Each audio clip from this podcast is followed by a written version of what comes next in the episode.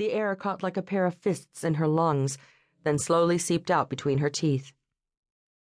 Assistant County Attorney Ellen North waited for the moment to pass. She sat on a high stool beside the bed, a legal pad and small cassette recorder on the bedside tray to her right. She had met Megan O'Malley only days before.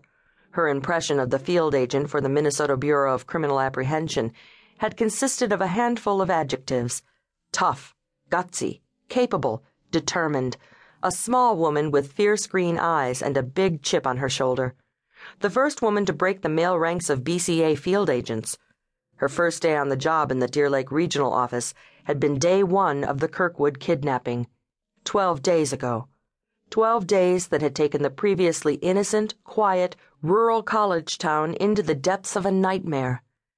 In her efforts to crack the case, the chip had been effectively knocked off Megan's shoulder and smashed, and Megan along with it.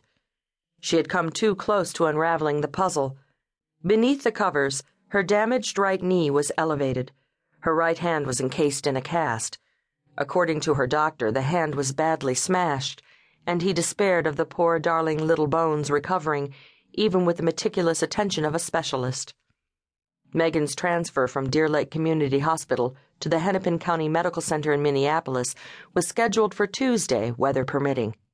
She would have been transported the night of her ordeal, but Minnesota had been clutched in the grip of a January storm. Two days later, Deer Lake was just beginning to dig out from under ten inches of new snow. He said it was a game. Megan started again. Taking Josh. Taking me. Fooling everyone. We fooled you all along, he said. We, always we. Did you at any time hear another person in the room? No. She tried to swallow and her face tightened against a new wave of pain. Eight year old Josh Kirkwood had disappeared from outside the Gordie Knutson Memorial Ice Arena after hockey practice on an otherwise normal Wednesday night. No useful physical evidence left behind. The only witness a woman casually glancing out her window half a block away and seeing nothing to cause alarm. A little boy being picked up from hockey practice.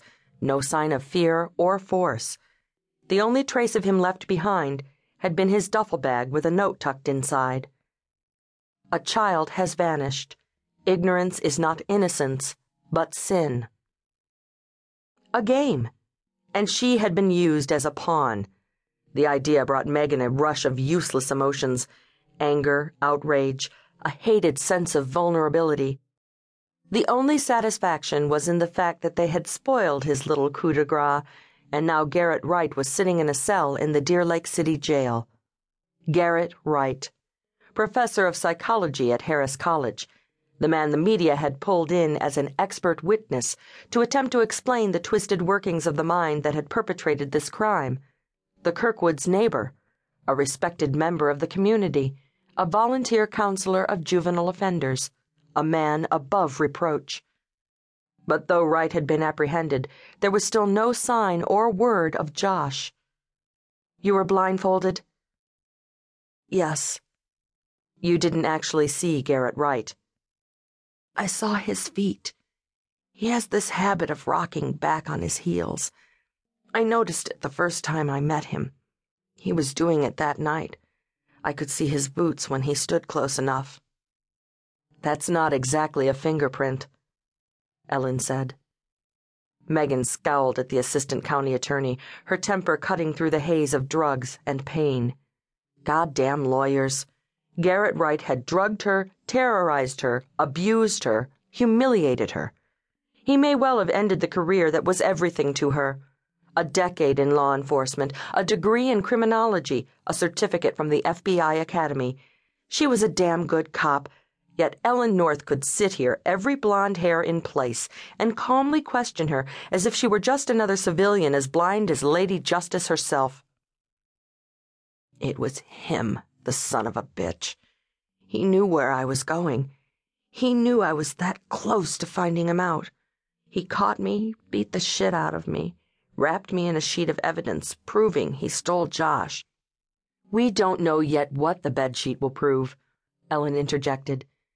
We don't know whose blood is on it. The lab has a rush on it, but DNA.